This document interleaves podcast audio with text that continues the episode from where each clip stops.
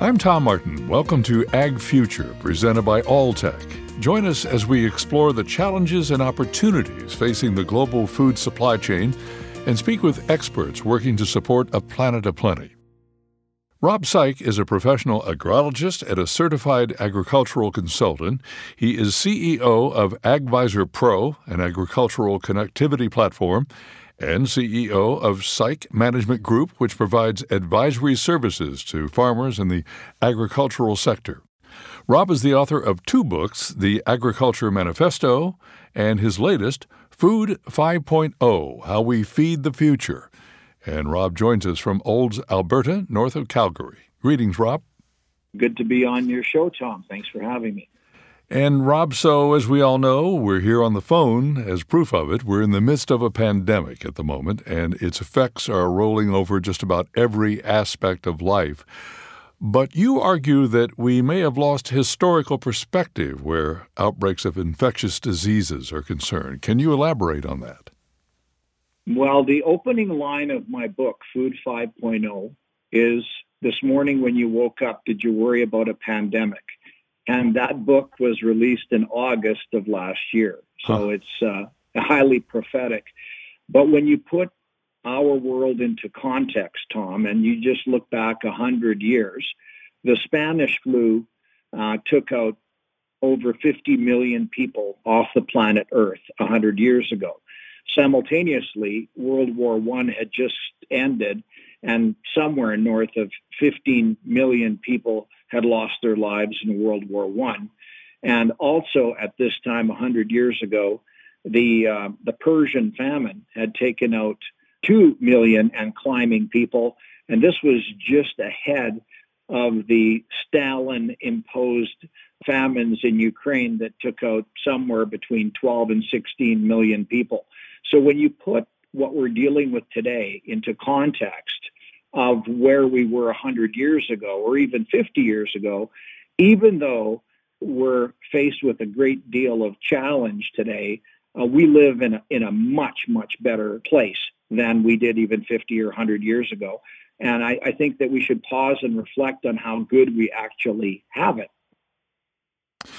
Okay, let's turn to farming. And in your book, you propose that the next 30 years could be the most important in the history of agriculture, which is quite a statement. Why do you believe this? Well, I was born in 1960, and, um, you know, we experienced in my lifetime a dramatic increase in the population of the of the planet. And we, we fed everybody. People like Norman Borlaug and science and agriculture was adopted around the planet. And, um, you know, we don't have that much more land base in agriculture than we did 20 or 30 years ago. And yet uh, we're feeding everybody.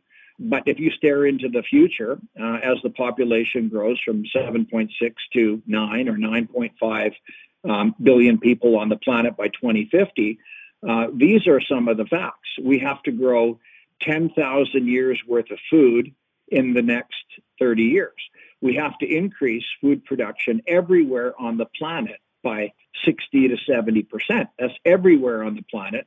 And that puts extreme pressure on exporting nations like the United States and Canada and Australia and so on and so forth. And we have to do so in the face of a public that is extremely disconnected from agriculture and a public that's being fed misinformation on a daily basis, leading to panic, leading to policies by politicians that are stripping tools out of agriculture's hands. So the reason, the reason that I am so concerned about the next 30 years and the reason I believe it's going to be so challenging is because we're not connected to agriculture as a society like we used to. And so a lot of people are out advocating the stripping away of tools from agriculture. And if we did that, then I'm I'm fearful for our ability to feed the planet. On the other hand, uh, with the glass half full, if we're allowed to adopt the technologies that we're seeing implemented in all around us, then I'm quite optimistic that we can have a world of abundance to 2050 and beyond. Okay, and I want to get back to that disconnect that you mentioned between the public's understanding of what goes into farming in just a few minutes. But uh, you just made an eye opening observation that uh, to support a population close to 10 billion by 2050, that agriculture is going to have to become infinitely sustainable. What do you mean by that? Well, in the book, I talk about you know food as a religion, and it has turned into a religion. Uh, veganism, uh, vegetarianism, whether it's uh, paleo or meditarians or organic and non-GMO, and that you, you can get into an argument with everybody about uh, the truth, the light, and the way. But if you put up your hands and say, can we all agree, so long as there's human beings on the planet, agriculture must be infinitely sustainable? Well, that stops people from talking, and they start nodding their head, and, and then they agree. Well, what would make agriculture infinitely sustainable? What are the factors? And then they really scratch their head because they have to do something they haven't done for quite a while. They have to think. And eventually, uh, things like soil health comes out because uh, the epidermis of the earth is soil that feeds us all. Water, yep, water use efficiency uh, is important. Eventually, greenhouse gas balance uh, comes out. So being able to mitigate, remove, uh, reduce greenhouse gases uh, from agriculture. And then they forget one. And uh, the one they forget the most is the most important, and that's farm viability. Because without viable farms, without farms that are making a profit, without farmers that are advancing themselves year after year business wise, you have zero sustainability. So the first step in sustainability, infinite sustainability, is farm viability, and then we'll look at soil, water, and greenhouse gas balance. History has shown us that these pandemics tend to come in waves of three, typically with the second wave the most serious, the third decreasingly so as herd immunity finally begins to catch on. How do we feed a, a soaring world population with an unchecked virus? On the loose? Well, I think this is going to put tremendous uh, pressure on our food, not necessarily food production, but food distribution channels. People react to seeing dairy farmers dump milk. Well, the reality is that there's no food bank out there that can take a 6,000 uh, gallon tanker full of raw milk. A, it's illegal. Uh, B, it's unsafe. So we have to find a way to be able to uh, managed, and we, we've we've done that. We've developed food supply systems that can take large amounts of uh, agricultural produce, turning them into safe, abundant, and inexpensive food for the populace. So I think one of the things that we're really going to be challenged with as we consider what might happen with a second round of, of infection will be how do we deal with the supply sector, uh, the logistics, the processing sector. I think this will be a challenge for us. I think that it will open up opportunity for people to become more closely connected to agriculture. Maybe people will plant gardens. Maybe people will start to connect with uh, local producers. I don't believe that's the answer to uh, feeding uh, New York City or, or Los Angeles, but at the same time, I do think that there's an opportunity through COVID to have a greater conversation about the importance of agriculture and perhaps for the greater population to connect more closely. But I, I do scratch my head a little bit as to the challenge we're going to face if the uh, second wave gets worse how we're going to deal with you know meat packing plants and uh, milk processing facilities distribution and um, and transportation and grocery stores. All of those things are questions in my mind. It's a little bit difficult for us to wrap our minds around now, but eventually COVID 19 will be in the rearview mirror. Mm-hmm. We all have faith in that, I think. So I'm wondering, what do you see out there? What do you foresee for agriculture in a post COVID world? Well, the first thing is that, you know, you alluded to it in your question, and that is um, uh, that we anticipate there will be a, a cure for COVID. Now, that cure for COVID will likely come in the form of a vaccine. I don't think anybody's arguing that. Uh, it's likely to come in a vaccine. So, how will the vaccine have been uh, built? How will it have been invented? Well, that vaccine will have been invented through genetic engineering. GMOs, oh my God, we're talking about genetic engineering, manipulation of, of the genome, something that's not natural. Well, if you realize that the likely cure for COVID will be a vaccine, then genetic engineering will be at the heart of that whole process. That genetic engineering science is exactly the same science being implemented in agriculture. So, in a post COVID world, I'm hoping that the population will begin to wake up and realize that the science involved in human genomics, in medicine, in vaccine invention is the same science being employed by agriculture. And in the face of climate change, in the face of greater salinity, in the face of having to increase food production, in the face of trying to decrease the environmental footprint by farming uh, to feed the planet, then genetic engineering is one of the technologies that we absolutely must embrace. Um, the other thing that I see is a way, a new way for agriculture to communicate. And so we've started a firm called AgVisor Pro, which is a platform, a connectivity platform that can be downloaded on iOS and Android and desktop. And that, that platform effectively can put experts on the farm without having to be on the farm. So we found a way to basically shrink time and space and provide seekers who need answers to questions, instantaneous connectivity to experts in the agricultural industry who can provide solutions to their problems. I think we're going to see quite a few innovations, everything from increased sensor technology, call it Internet of Things on the farm, all the way through to connectivity devices that will be kind of a legacy uh, through this uh, COVID experience. Would you agree that the, the farmer of the 21st century must be a scientist, must be a technologist to to com- compete and to uh, stay in business? And I wonder if you mentioned the disconnect between what the general public understands about farming today uh, and what the reality of farming really is. Why should we be concerned about such a disconnect?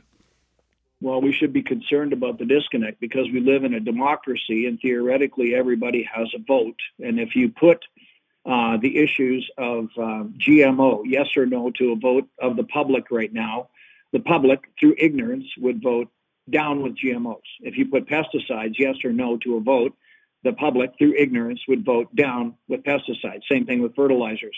So uh, the danger is that when you have a public that's so disconnected from the realities of agriculture today, you have policies that are generated uh, out of panic and ignorance rather than out of knowledge and wisdom and understanding of science.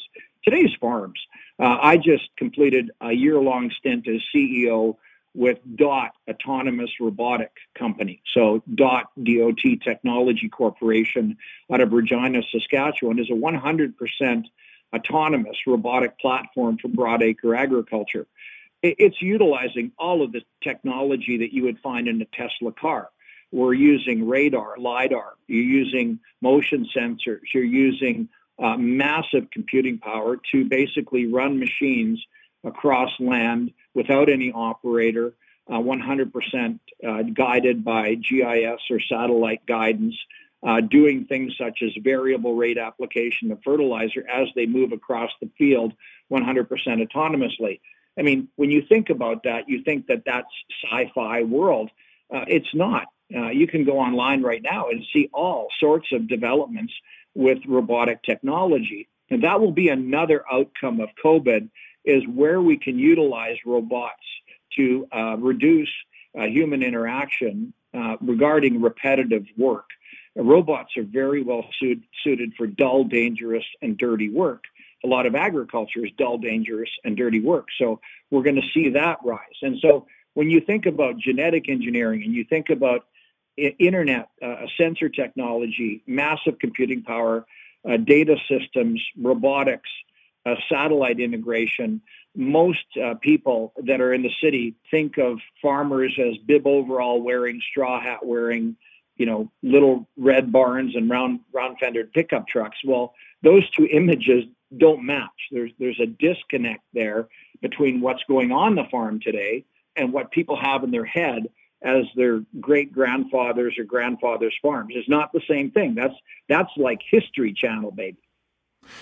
That's a lot to wrap one's head around, and it's fascinating. And I, I just wonder what are the the cultural implications of that sort of technology, and especially the the autonomous aspect of it. How does that change a farmer's life in terms of what it frees them up to do? Well, we have a problem in agriculture, and your listeners will probably, if they're from the uh, rural landscape, they would understand this. Uh, city listeners won't understand this, but we have a, an acute labor shortage in agriculture today.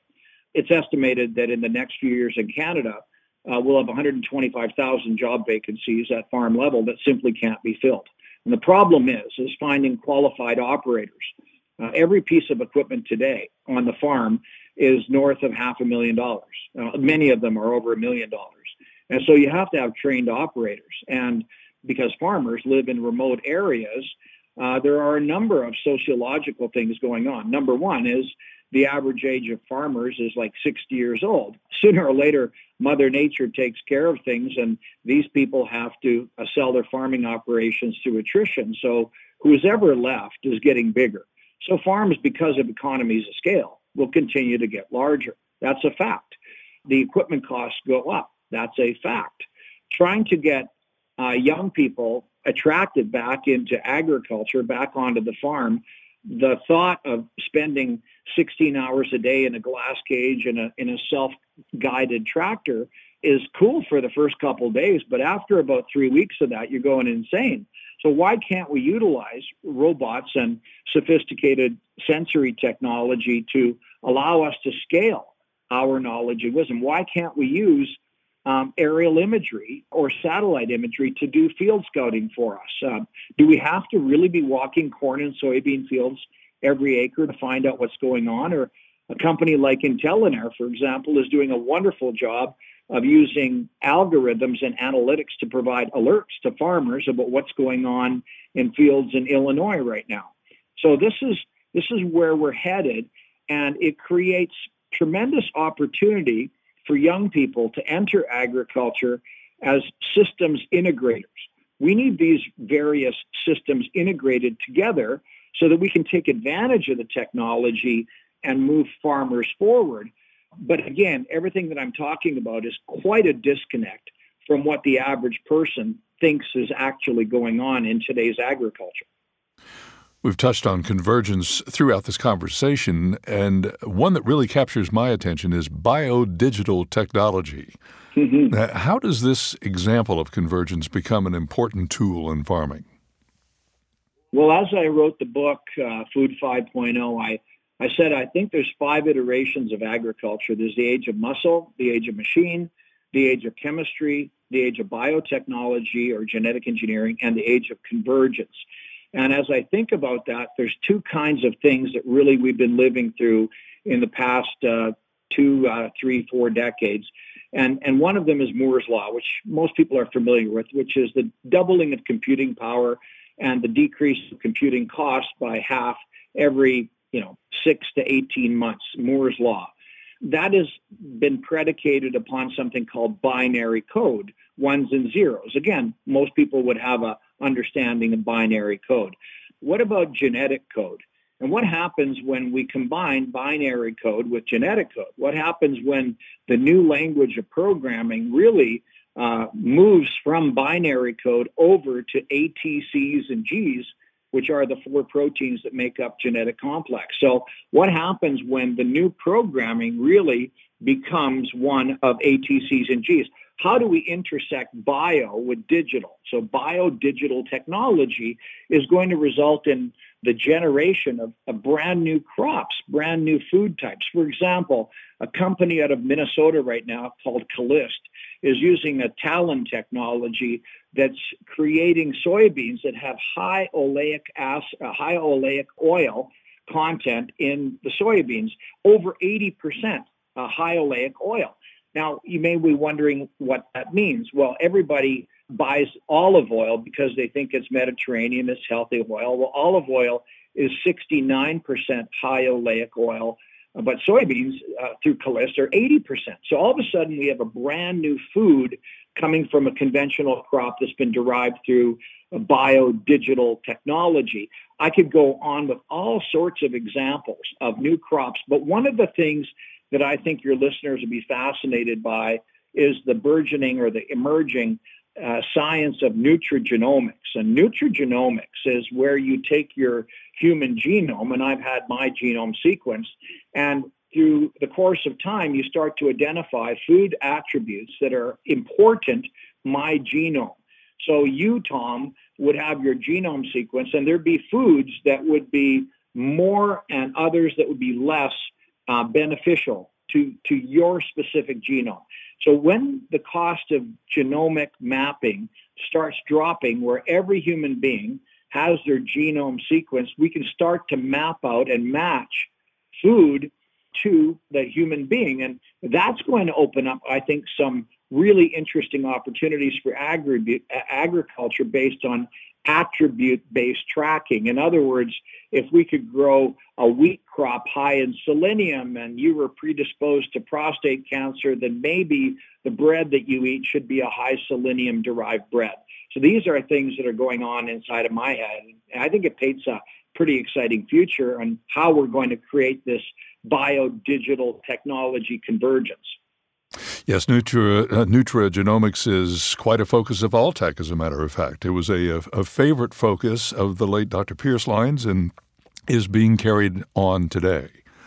Um, let's get back to AgVisor Pro for just a second. I want to ask you about that app. Mm-hmm. Um, and let's say I've got it on my phone. What's it going to do for me? I built a company called AgriTrend and AgriData that was acquired by Trimble. That was a 20 year journey for me, and uh, AgriTrend was acquired by Trimble. And uh, I began to think about if I was going to build a consulting firm all over again, how would I do it? And the answer is I wouldn't.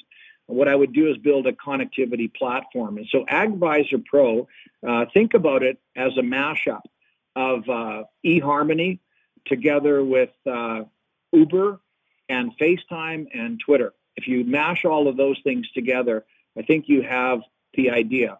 AgVisor Pro is the Uberization of knowledge and wisdom. We are creating a connectivity matrix between seekers, people who want answers, and experts, people who can provide answers now. And so this interconnectivity matrix involves farmers and independent advisors and industry and government and public. And so you would download AgVisor Pro on iOS or Android or desktop, and you would fill out a profile of your agricultural expertise or your farming operation, and it's free. So you download, and uh, we have several ways that you can connect. Um, the first uh, is we have a, an industry offer called Tech Direct. So industry partners would list their company, uh, their proprietary products or services and their reps. And uh, a farmer can type in uh, a company like Taurus Ag and instantaneously be connected to the technical representatives of Taurus. So no 1-800 number, and it's all free for the user. Additionally, a farmer might want to talk to a sprayer expert. We have a, a renowned sprayer expert in Canada. His name is Tom Wolf. He's an independent advisor he doesn't need his brain picked. He needs his brain paid for. So you would say, I've got a question about spring. and you would find Tom, the, the algorithm would match you up to Tom, and you would say, okay, uh, so uh, it's going to be $60 for this session. You say yes, just like you do with Uber, and you're instantaneously connected with Tom. You have your conversation. He answers your questions. The session is archived for your future reference. Uh, you're allowed to rate the session just like you do with Uber, and then you can connect that session to social media if you like. So we built all of that. All of that has been built. And Tom, this was built uh, starting in 2019. So we've been working on this for over a year. And lo and behold, COVID hits in March. And uh, we knew the winds of change were blowing. So we had set our sails to capture that changing wind and how we're going to communicate in agriculture. But AgVisor Pro is, is set for this COVID and this post-COVID world. We're effectively stretching brains and not bodies, and we're helping people monetize knowledge and wisdom. And so that's, uh, in a nutshell, what we've been able to do with AgVisor Pro. Well, that is absolutely fascinating. It's cool. Yeah. Rob Saik, author of Food 5.0 How We Feed the Future. Rob, maybe we'll get to meet next year in Lexington at the, the One Ideas Conference. Well, you know, I, I was thrilled to be involved in, in uh, one, the virtual experience by Alltech. Uh, Alltech has got a, a, great reputation as a leader in the agricultural sector, and uh, the virtual experience was a blast. And I'm still dealing with questions from the session that was online. However, uh, I, uh, I think I'm looking forward to getting to Kentucky and being part of the live event where you rub shoulders with, with literally rub shoulders with some of the greatest thinkers in agriculture. So thank you for having me on your podcast, Tom. Well, thank you so much. We appreciate it. I'm Tom Martin, and this has been Ag Future presented by Alltech. And thank you for joining us. Be sure to subscribe to Ag Future wherever you listen to podcasts.